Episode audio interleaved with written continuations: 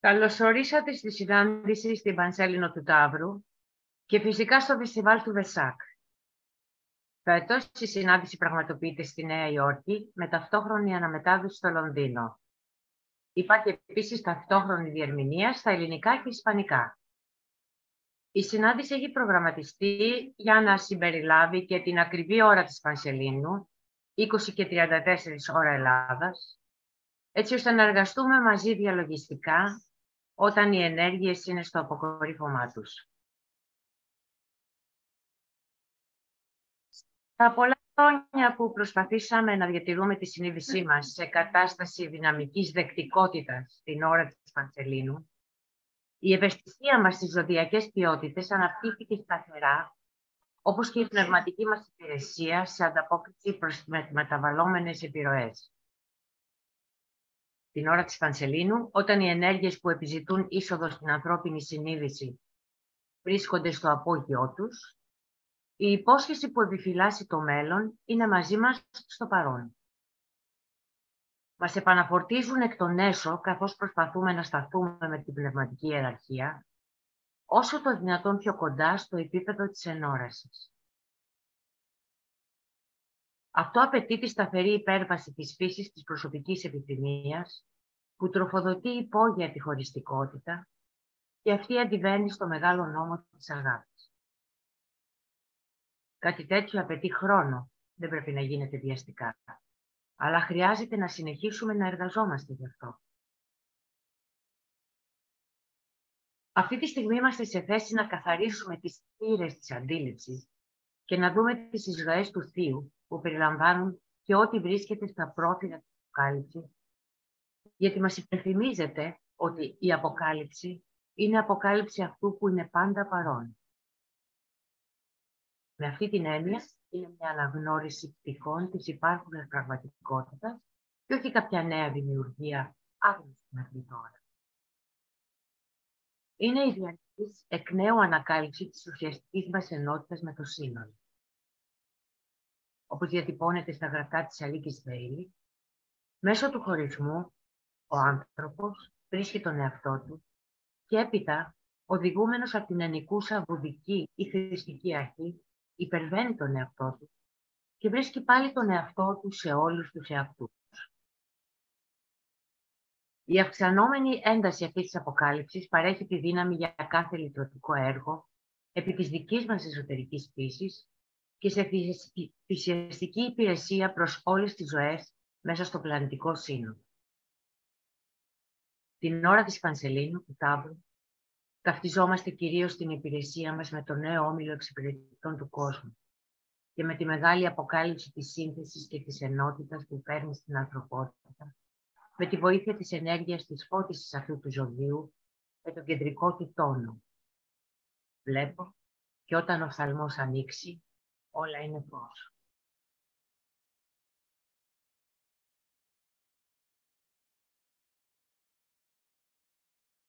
Ας τον στοχαστούμε για μια στιγμή πριν εκφωνήσουμε μαζί τη βεβαίωση της θέλησης.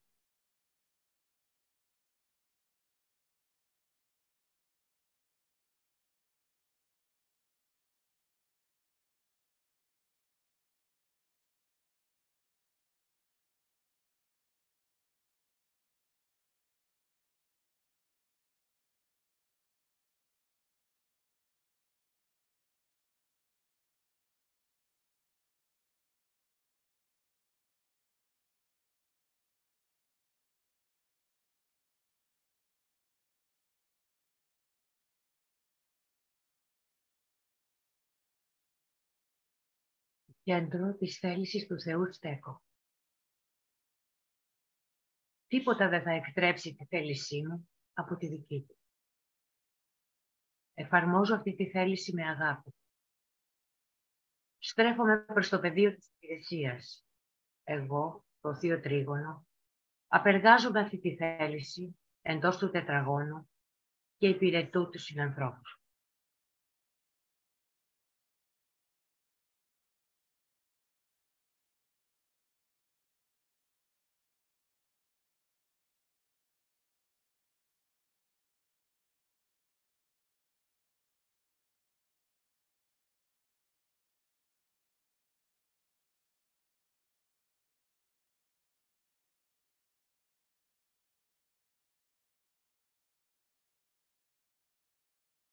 Γνωρίζουμε ότι το πνευματικό βασίλειο αξιοποιεί την ενισχυμένη ενεργειακή ευθυγράμμιση μεταξύ ήλιου και γης στην ώρα της Πανσελίνου, ιδιαίτερα σε αυτό το ανώτερο διάλειμμα του έτους. Ένα εντυπωσιακό παράδειγμα ήταν το 1945, η χρονιά που τελείωσε ο Παγκόσμιος Πόλεμος. Τα γεγονότα πνευματικής και εγκόσμιας σημασίας που εστιάστηκαν μέσω των τριών φεστιβάλ Πανσελίνου, του Κρυού, του Ταύρου και των Διδήμων, κατά τη διάρκεια αυτών των εβδομάδων, περιγράφηκαν ως εκπληκτικά αποτελέσματα. Η πνευματική αρχή του πλανήτη μας αντιμετώπισε μια μεγάλη δοκιμασία της ιεραρχικής τους δύναμης, όχι μια δοκιμασία της αγάπης τους, και ό,τι εκπληρώνεται από τους μαθητές που εργάζονται στον κόσμο αυτή την περίοδο, καθώς και από το νέο όμιλο εξυπηρετητών του κόσμου, μπορεί και θα καθορίσει το πευρωμένο του ανθρώπου για τους αιώνες που θα έρθουν. Εκτός από την πνευματική δύναμη των τριών πνευματικών φεστιβάλ, έτσι καταδεικνύεται και η σημασία του συγχρονισμού. Μετά το πόλεμο, τα φεστιβάλ ασχολούνταν με την κινητοποίηση της πνευματικής θέλησης, προτού η αδράνεια και οι δυνάμεις της ιδιοτέλειας και της χωριστικότητας επανέρχονταν δρυμύτερες. Η ανάγκη για θυσία είχε κεντρική θέση σε αυτή την κινητοποίηση της πνευματικής θέλησης. Γιατί η παγκόσμια σταθερότητα μπορεί να θεμελιωθεί με ασφάλεια μόνο πάνω στη θυσία, τη θυσία της ιδιοτέλειας. Αυτή η δήλωση συνεχίζει να είναι επίκαιρη για μας σήμερα, ιδιαίτερα καθώς η εισρωή της θέλησης της Σαμπάλα το έτος 2000 συνεχίζει να επηρεάζει τον κόσμο. Ενώ έχουμε καταστρέψει πολλά που εμποδίζουν την εκδήλωση της Θείας Θέλησης, εξακολουθούμε να βλέπουμε την επικράτηση της ιδιωτελούς ανθρώπινης θέλησης να προκαλεί διχόνοια και πόλωση παγκοσμίως. Η υπηρεσία ομάδων διαλογισμού που κάνουν συνειδητές απόπειρες να προσεγγίσουν τα κέντρα της αγάπης και της δύναμης την ώρα της Πανσελίνου είναι επομένως απαραίτητη. Μέσα από αυτό το έργο, η γέφυρα της συνείδησης που σιγά σιγά σχηματίζεται μεταξύ της ανθρωπότητας και των ανώτερων βασιλείων ενισχύεται και σταθεροποιείται. Και μέσω αυτής η πύρινη θέληση για το καλό της αμπάλα μπορεί να εφελκυστεί και να διανεμηθεί στην ανθρωπότητα. Η Σαμβάλα αναφέρεται στη Μεγάλη Επίκληση ως το κέντρο που η θέληση του Θεού είναι γνωστή. Είναι το ανώτατο ενεργειακό κέντρο στον πλανήτη και πληροφορούμαστε ότι επενεργεί με αυξημένη ισχύ την ώρα της Πανσελίνη του Ταύρου. Υπάρχει επίσης αυτό τον καιρό, εξαιτίας της εισρωής αμβαλικής δύναμης, η εγκαθίδρυση μιας ιδιάζουσας σχέσης ή ευθυγράμμισης μεταξύ του αστερισμού του Ταύρου, με την ειδική του ευθυγράμμιση με τις Πλιάδες και τη Μεγάλη Άρτο, του πλανήτη Πλούτονα και της γης μας. Αυτή προκαλεί πολύ από τη σημερινή παγκόσμια δυσκολία και είναι κάτι που οι σύγχρονοι αστρολόγοι καλά θα κάνουν να εξετάσουν. Αυτή την εποχή αποτελεί ένα μείζον κοσμικό τρίγωνο που ρυθμίζει πολλά από όσα συμβαίνουν τώρα. Μπορούμε να υποθέσουμε ότι καθώς είχαν προβλεφθεί δύο ακόμα κρούσεις στη Σαμπάλα, το 1975 και το 2000, ότι αυτή η σχέση διαρκεί και ασκεί ισχυρή επιρροή. Ο πλούτονας είναι από τα κύρια όργανα για την ζωή της ενέργειας της πρώτης ακτίνας της άβρας, στην άβρα της γης, όπως αναφέρθηκε στο πρωινό μέρος του συνεδρίου της Σχολής Αρκέη. Ο άλλος πλανήτης είναι ο ύφεστος, ο εσωτερικός και ιεραρχικός κυβερνήτης του Ταύρου. Ο ύφεστος παραμένει επισκιασμένος μέχρι τη συνειδητή είσοδος στην ατραπό της επιστροφής, αλλά όταν έρθει ο καιρός, ενεργεί ως εκπρόσωπος του πνευματικού ήλιου και αποκαλύπτεται σταδιακά. Στη συνέχεια, ο ύφεστος αναβεύει τα βάθη της ανθρώπινης συνείδησης για να φέρει στο φως αυτό που ήταν βαθιά κρυμμένο. Παρόλο που η δύναμή του βιώνεται αληθινά μόνο στην τέταρτη μίση της απάρνησης, φαίνεται ότι η ανθρωπότητα βρίσκεται με το ένα πόδι αποφασιστικά στην ατραπό της μαθητείας και αρχίζει να βιώνει τις δυνάμεις της πρώτης ακτίνας του ύφους. Αυτές οι δυνάμεις καταστρέφουν παλιές μορφές για να διαμορφώσουν καταλληλότερες και οι επιθυμίες που σχετίζονται με την ηλική ζωή ξεθάβονται και έρχονται στο προσκήνιο. Η ανθρωπότητα δε φαίνεται προσφάτως σίγουρα να το βιώνει αυτό. Ο ύφεστος είναι ο σφυριλάτης των μετάλλων φυσικά και αυτός που εργάζεται με την απόκριφη φωτιά στην πιο πυκνή, πιο συγκεκριμένη έκφραση του φυσικού κόσμου. Η συσχέτιση του ύφεστου με τα ηφαίστεια προέρχεται από τη ρωμαϊκή θρησκεία και τον νεοπαγανισμό, με τη λέξη ηφαίστειο, βολκάνο, να προέρχεται από το βουλκάνο, το μικρό νησί στη Μεσόγειο θάλασσα, στα ανοιχτά της Σικελίας. Πριν από αιώνες, οι άνθρωποι που ζούσαν σε αυτή την περιοχή πίστευαν ότι το βουλκάνο ήταν η καμινάδα του μεταλλουργίου του ύφεστου, του μεταλλουργού των Ρωμαϊκών θεών. Νόμιζαν ότι οι εκρήξεις προκαλούνται από την εργασία του ύφεστου, καθώς φυλιλατούσε κεραυνούς για το Δία, το βασιλιά των θεών, και όπλα για τον Άρη, το θεό του πολέμου. Σίγουρα αληθεύει ότι ένα ηφαίστειο ανυψώνει κυριολεκτικά την ύλη στον αέρα και εσωτερικά ο ύφεστος συνδέεται με την αλχημική ανύψωση της ύλης.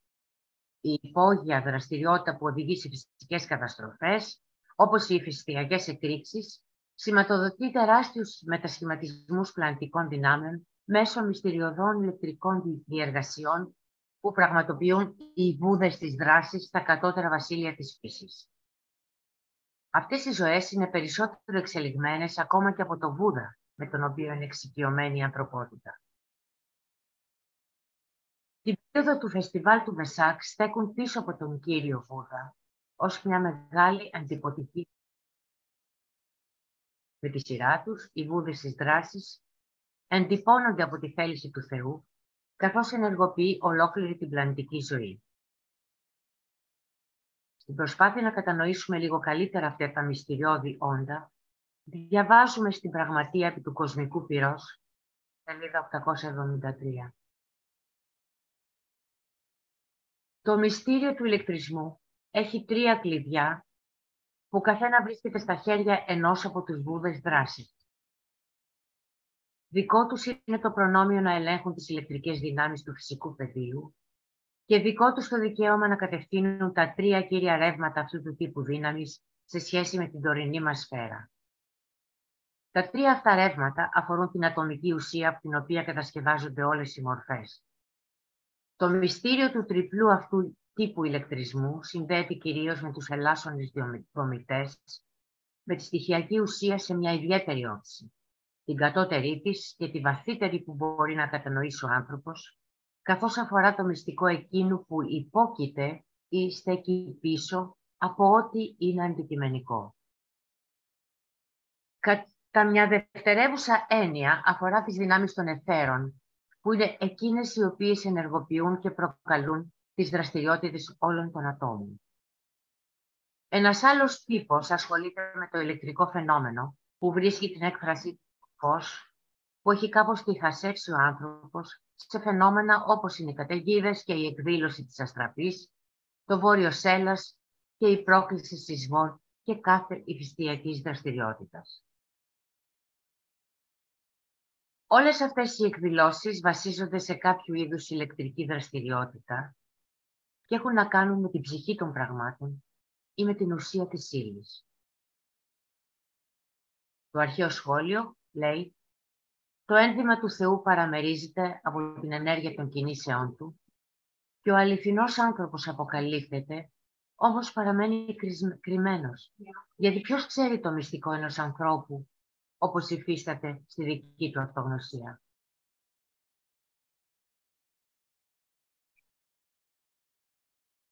Ενώ τα ανθρώπινα όντα μπορεί να φαίνεται ότι βρίσκονται στο έλος αυτών των διαδικασιών, δεν είναι γιατί η κατάσταση της ανθρώπινης συνείδησης παίζει σημαντικό ρόλο στο πώς εκδηλώνεται το έργο των ανώτερων βασιλείων της φύσης. Η ληστική σκέψη της ανθρωπότητας, για παράδειγμα, σχετίζεται άμεσα με κατακλυσμιαίες καταστροφές. Η γη στο εσωτερικό της, κάτω από το φλοιό και τις διαστρωματώσεις ρευστής ουσίας, περνά σε αέρια κατάσταση, σε κατάσταση πλάσματος και στη συνέχεια σε μια κατάσταση που εμφανίζεται ως κενό στο εξωτερικό μάτι, αν και από την εσωτερική οπτική πρίθει πυκνών στοιχειακών δυνάμεων και μυστηριωδών ζωνών δραστηριότητας. Στις ροδοσταυρικές διδασκαλίες, το μυστήριο του εσωτερικού της γης πυκνώνει όσο πλησιάζει κανείς τον πυρήνα, περνώντας από εννέα επίπεδα ή σφαίρες δραστηριότητας προς το κεντρικό μυστήριο. Η έκτη ζώνη είναι γνωστή ως σφαίρα του πυρός, όπου επικεντρώνεται η ευαίσθητη φύση του πλανήτη. Ο Ρούτολφ Στάινερ μας λέει ότι αυτή η ζώνη αποτελείται από καθαρή θέληση, από στοιχειακές ζωτικές δυνάμεις συνεχούς κίνησης, που εκτοξεύονται από παρορμήσεις και πάθη, μια πραγματική δεξαμενή δυνάμεων θέλησης. Κάτω από τη συμπαγή γη, λέει, υπάρχει ένας μεγάλος αριθμός υπόγειων χώρων που επικοινωνούν με αυτό το πύρινο στρώμα και αυτό το στοιχείο πυρός γης συνδέεται στενά με την ανθρώπινη βούληση. Όταν η ανθρώπινη βούληση είναι κακή και χαοτική, μαγνητίζει αυτό το στρώμα και το διαταράσει. Ωστόσο, όταν η ανθρώπινη βούληση στερεί του εγωισμού, είναι σε θέση να κατευνάσει αυτό το πύργο. Οι ηλιστικές περίοδοι ως επιτοπλίστων συνοδεύονται και ακολουθούνται από φυσικούς κατακλυσμούς, σεισμούς κτλ. Οι αυξανόμενες δυνάμεις της εξέλιξης είναι η μόνη αλχημία ικανή να μεταμορφώσει σιγά σιγά τον οργανισμό και την ψυχή της γης.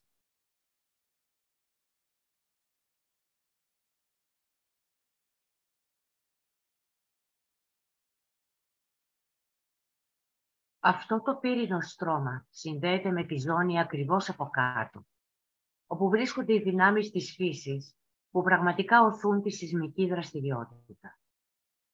Αυτή η ζώνη ονομάζεται διαφλαστικό στρώμα κατά τον Max Heidel και κύκλος της αποσύνθεσης κατά τον Steiner, ο οποίος τη συγκρίνει με ένα πρίσμα που αποσυνθέτει οτιδήποτε αντανακλάται σε αυτό προκαλώντας την έκφραση της συμπληρωματικής του όψης. Ο Χάιντελ περιγράφει αυτό το στρώμα ως καθρέφτη της γης. Σε αυτό, όλες οι δυνάμεις που είναι γνωστές σε εμάς ως νόμοι της φύσης υπάρχουν ως ηθικές ή ανήθικες δυνάμεις. Στην αρχή της συνειδητής σταδιοδρομίας του ανθρώπου ήταν πολύ χειρότερες από τη σήμερα, αλλά φαίνεται ότι καθώς τα ήθη της ανθρωπότητας προοδεύουν, αυτές οι δυνάμεις βελτιώνονται αντίστοιχα. Επίσης, οποιαδήποτε ηθική αστοχία έχει την τάση να απελευθερώνει τις δυνάμεις της φύσης και να δημιουργεί αίτια για να εξαπολύσουν τον όλεθρο στη γη, ενώ η προσπάθεια που τίνει σε ανώτερα ιδανικά της καθιστά λιγότερο επιβλαβής για τον άνθρωπο. Οι δυνάμεις σε αυτό το στρώμα είναι επομένως ανα πάσα στιγμή μια ακριβής αντανάκλαση της αντίστοιχης κατάστασης της δυτικής της ανθρωπότητας. Μπορούμε να δούμε σε όλα αυτά την τεράστια ευθύνη των πνευματικά σκεπτόμενων ανθρώπων να εργάζονται ακούραστα για τον έλεγχο και τον εξαγνισμό της για να διανέμουν έναν ορθό τύπο ενέργειας. Και αν χρειαζόμαστε περισσότερες προτροπές για να αφιερώσουμε τη ζωή μας στην αυτοθυσία και την υπηρεσία μέσω της δύναμης της σκέψης, αξίζει να έχουμε κατά νου συνέπειες που έχει η αδράνειά μας για εκείνους που πλήττονται από τους κατακλυσμούς, όπως γράφει η Αλίκη Μπέιλι με εξαιρετική σαφή. Ποτέ δεν υπάρχει κάτι στατικό στη δημιουργική διαδικασία. Η ενέργεια που ρέει με τον παλμό της μίας ζωής και η ρυθμική και κυκλική δραστηριότητά της, τέλειωτη και ασταμάτητη, πρέπει κάπου να χρησιμοποιηθεί και πρέπει να βρει το δρόμο της σε κάποια κατεύθυνση. Συχνά, όταν ο άνθρωπος αποτυγχάνει στο καθήκον του, καταστροφικά αποτελέσματα. Το πρόβλημα των κατακλυσμών, η αιτία λόγου χάρη της σταθερά αυξανόμενης μάστιγας των εντόμων, θα διαπιστωθεί ότι σχετίζεται με την εισρωή αχρησιμοποίησης και μια αναγνωριζόμενης ενέργεια που επιδέχεται ορθή κατεύθυνση με ορθό σκοπό. Πρόθεση του σχεδίου, αν οι ζηλωτέ και οι μαθητές του κόσμου επομιστούν τις ατομικές τους ευθύνες, καταστήλουν τις προσωπικότητές τους και επιτύχουν μια αληθινή αντίληψη. Η ανθρωπότητα πρέπει να γίνει πιο επιμελής και πιο νοήμων στην πραγμάτωση του αληθινού της πεπρωμένου και των καρμικών της υποχρεώσεων.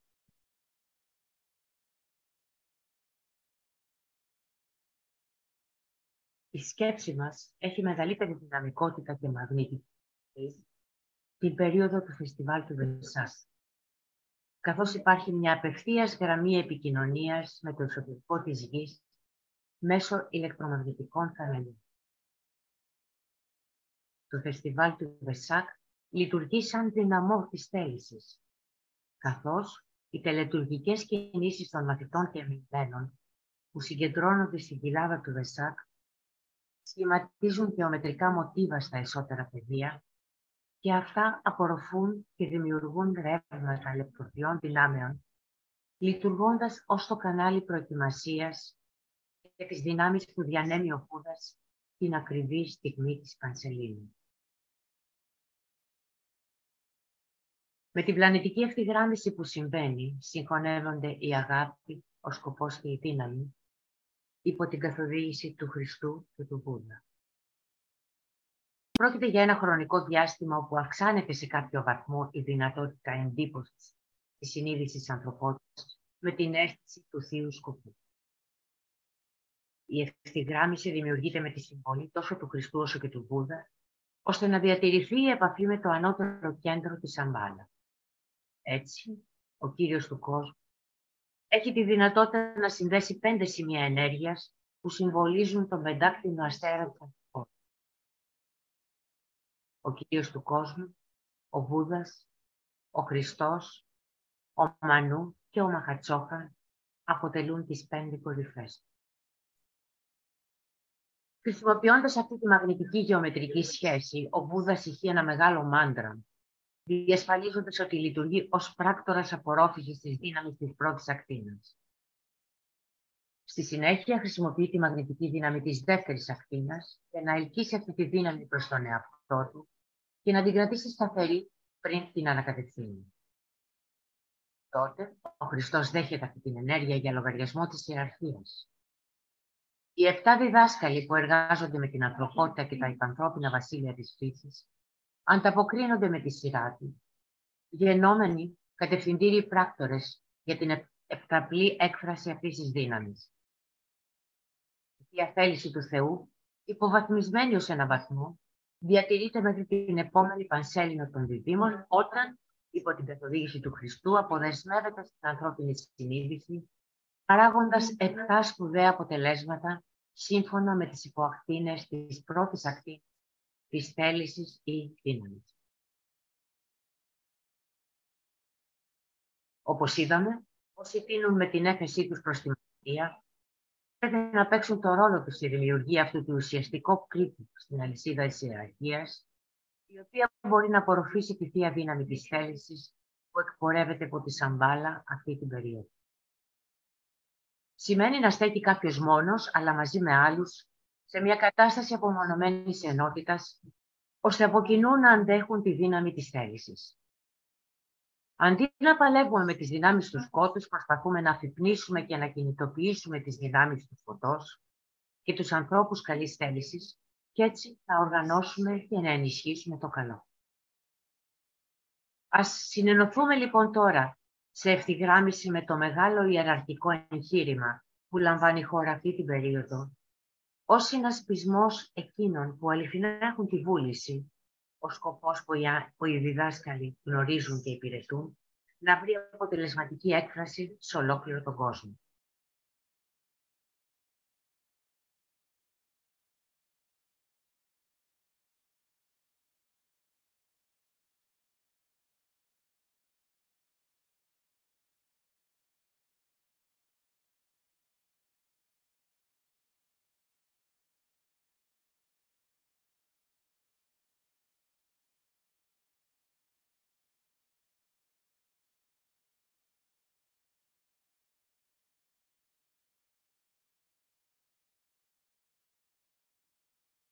Επιτρέποντας την είσοδο στο φως.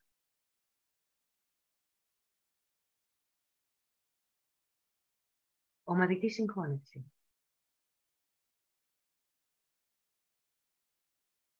Βεβαιώνουμε το γεγονός της ομαδικής συγχώνευσης και ολοκλήρωσης το του νέου ομίλου εξυπηρετών δικών που μεσολαβεί μεταξύ ιεραρχίας και ανθρωπότητας.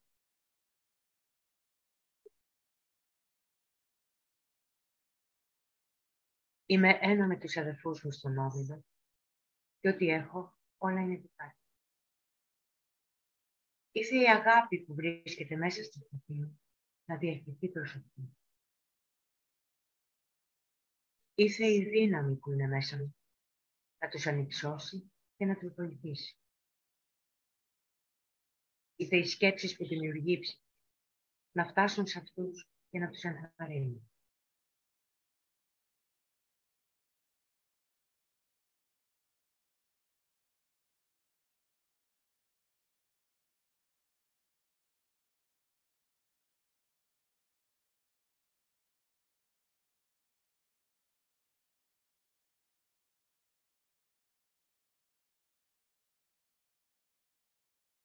Γράμμιση.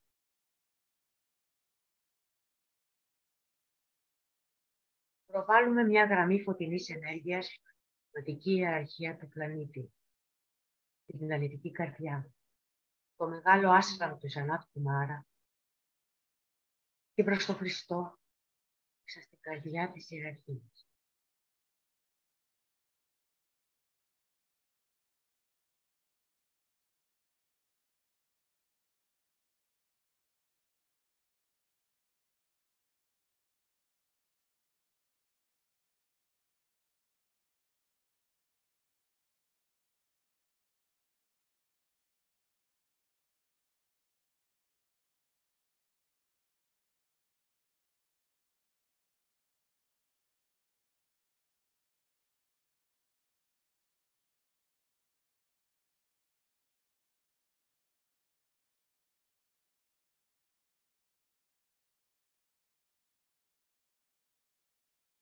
Προεκτείνουμε τη γραμμή φωτός προς τη σαντάλα.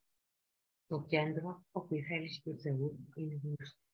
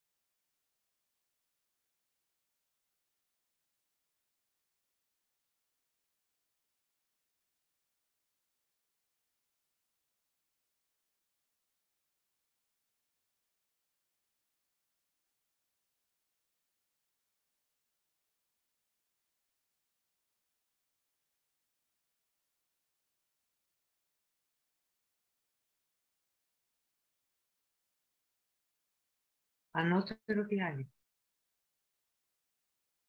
Διατηρούμε την ενατένιση και το νου ανοιχτό στις εξωπλανητικές ενέργειες που εισραίουν σε σαμπάλα και ακτινοπολούνται δια της ιεραρχίας. Με τη χρήση της δημιουργικής φαντασίας, επιχειρούμε να δούμε τα τρία πλανατικά κέντρα, σαμπάλα, ιεραρχία, ανθρωπότητα να, βαθμι... να ευθυγραμμίζονται βαθμιαία και να, να αλληλενεργούν.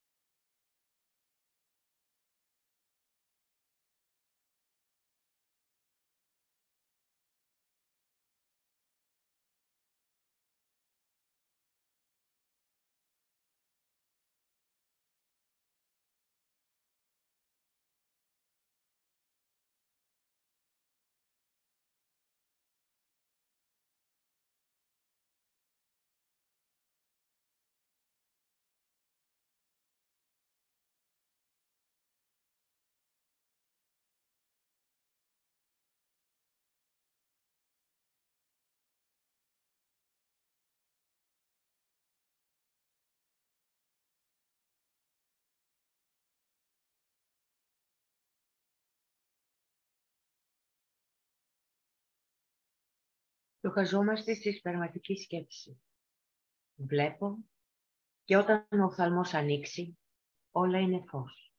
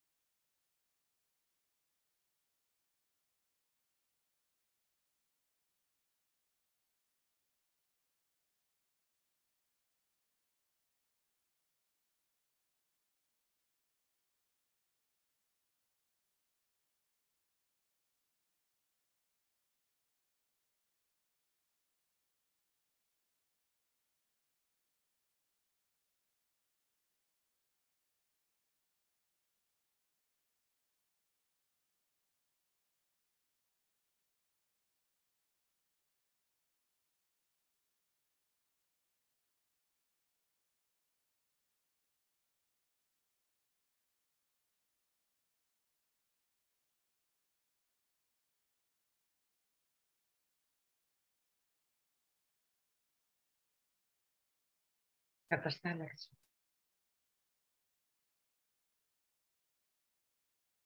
Με τη κρίση της δημιουργικής φαντασίας, οραματιζόμαστε τις ενέργειες του φωτός, της αγάπης και της θέλησης για το καλό, να εισραίουν παντού στον πλανήτη και να γυροβολούν πάνω σε προετοιμασμένα κέντρα του φυσικού πεδίου, μέσω των οποίων θα μπορέσει το σχέδιο να εκδηλώσει.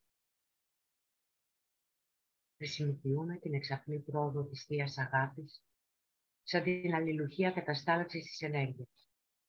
Σαμπάλα, ιεραρχία, ο Χριστός, ο νέος όμιλος εξυπηρετών του κόσμου, άνθρωποι καλής θέλησης παντού στον κόσμο, φυσικά και ένδυνα διαμονής.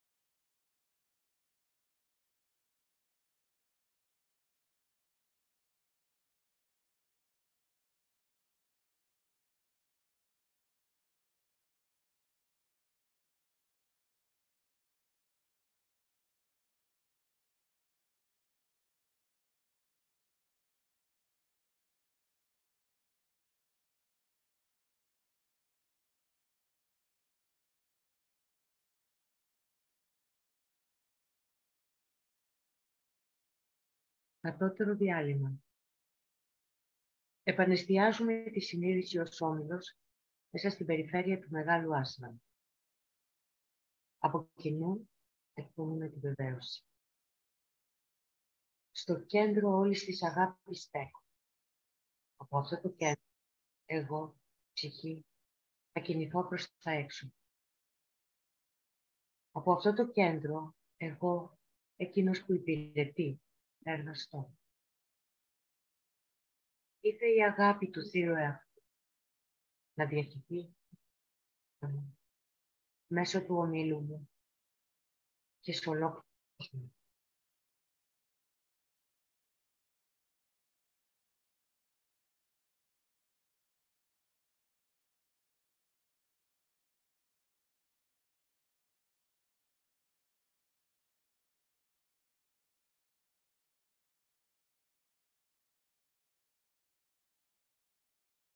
Πραγματιζόμαστε το ρεύμα της πνευματικής συντροφής, πήρεται από τη σαμπάλα μέσα της ιεραρχίας και διοχετεύεται μέσα στην ανθρωπότητα δια του προετοιμασμένου αγωγού.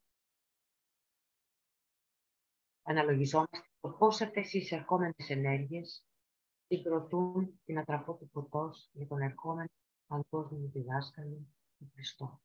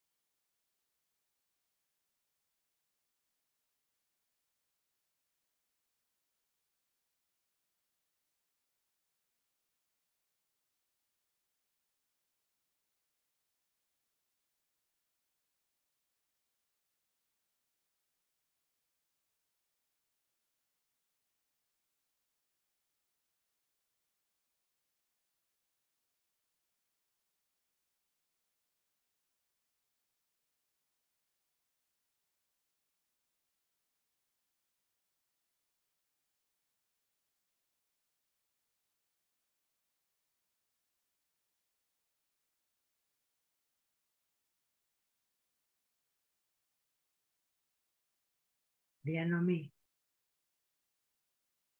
Καθώς εκφωνούμε τη μεγάλη επίκληση, οραματιζόμαστε τη διάχυση του φωτός, της αγάπης και της δύναμης, από την πραγματική ιεραρχία μέσω των πέντε πλανητικών κέντρων εισόδου. Λονδίνο, Ταρτζίνη, Νέα Υόρκη, Γενέβη, Τόκιο, να ακτινοβολούν τη συνείδηση ολόκληρης της ανθρώπινης φυλής.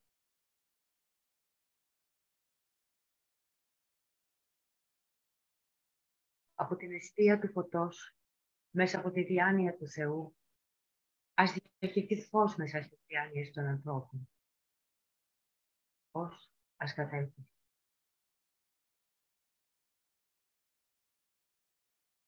Από την αιστεία της αγάπης, μέσα από την καρδιά του Θεού, ας διαχειριστεί αγάπη μέσα στις καρδιές των ανθρώπων.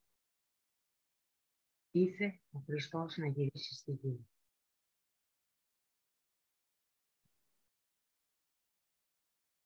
Από το κέντρο, όπου η θέληση του Θεού είναι γνωστή, ο σκοπός σας καθοδηγεί τις μικρές θελήσεις των ανθρώπων.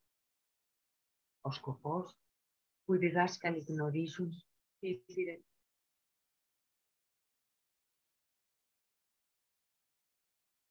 Από το κέντρο που ονομάζουμε φιλή των ανθρώπων, το σχέδιο της αγάπης και του φωτός. Ας πραγματοποιηθεί και ήθελε να σφραγίσει την πύλη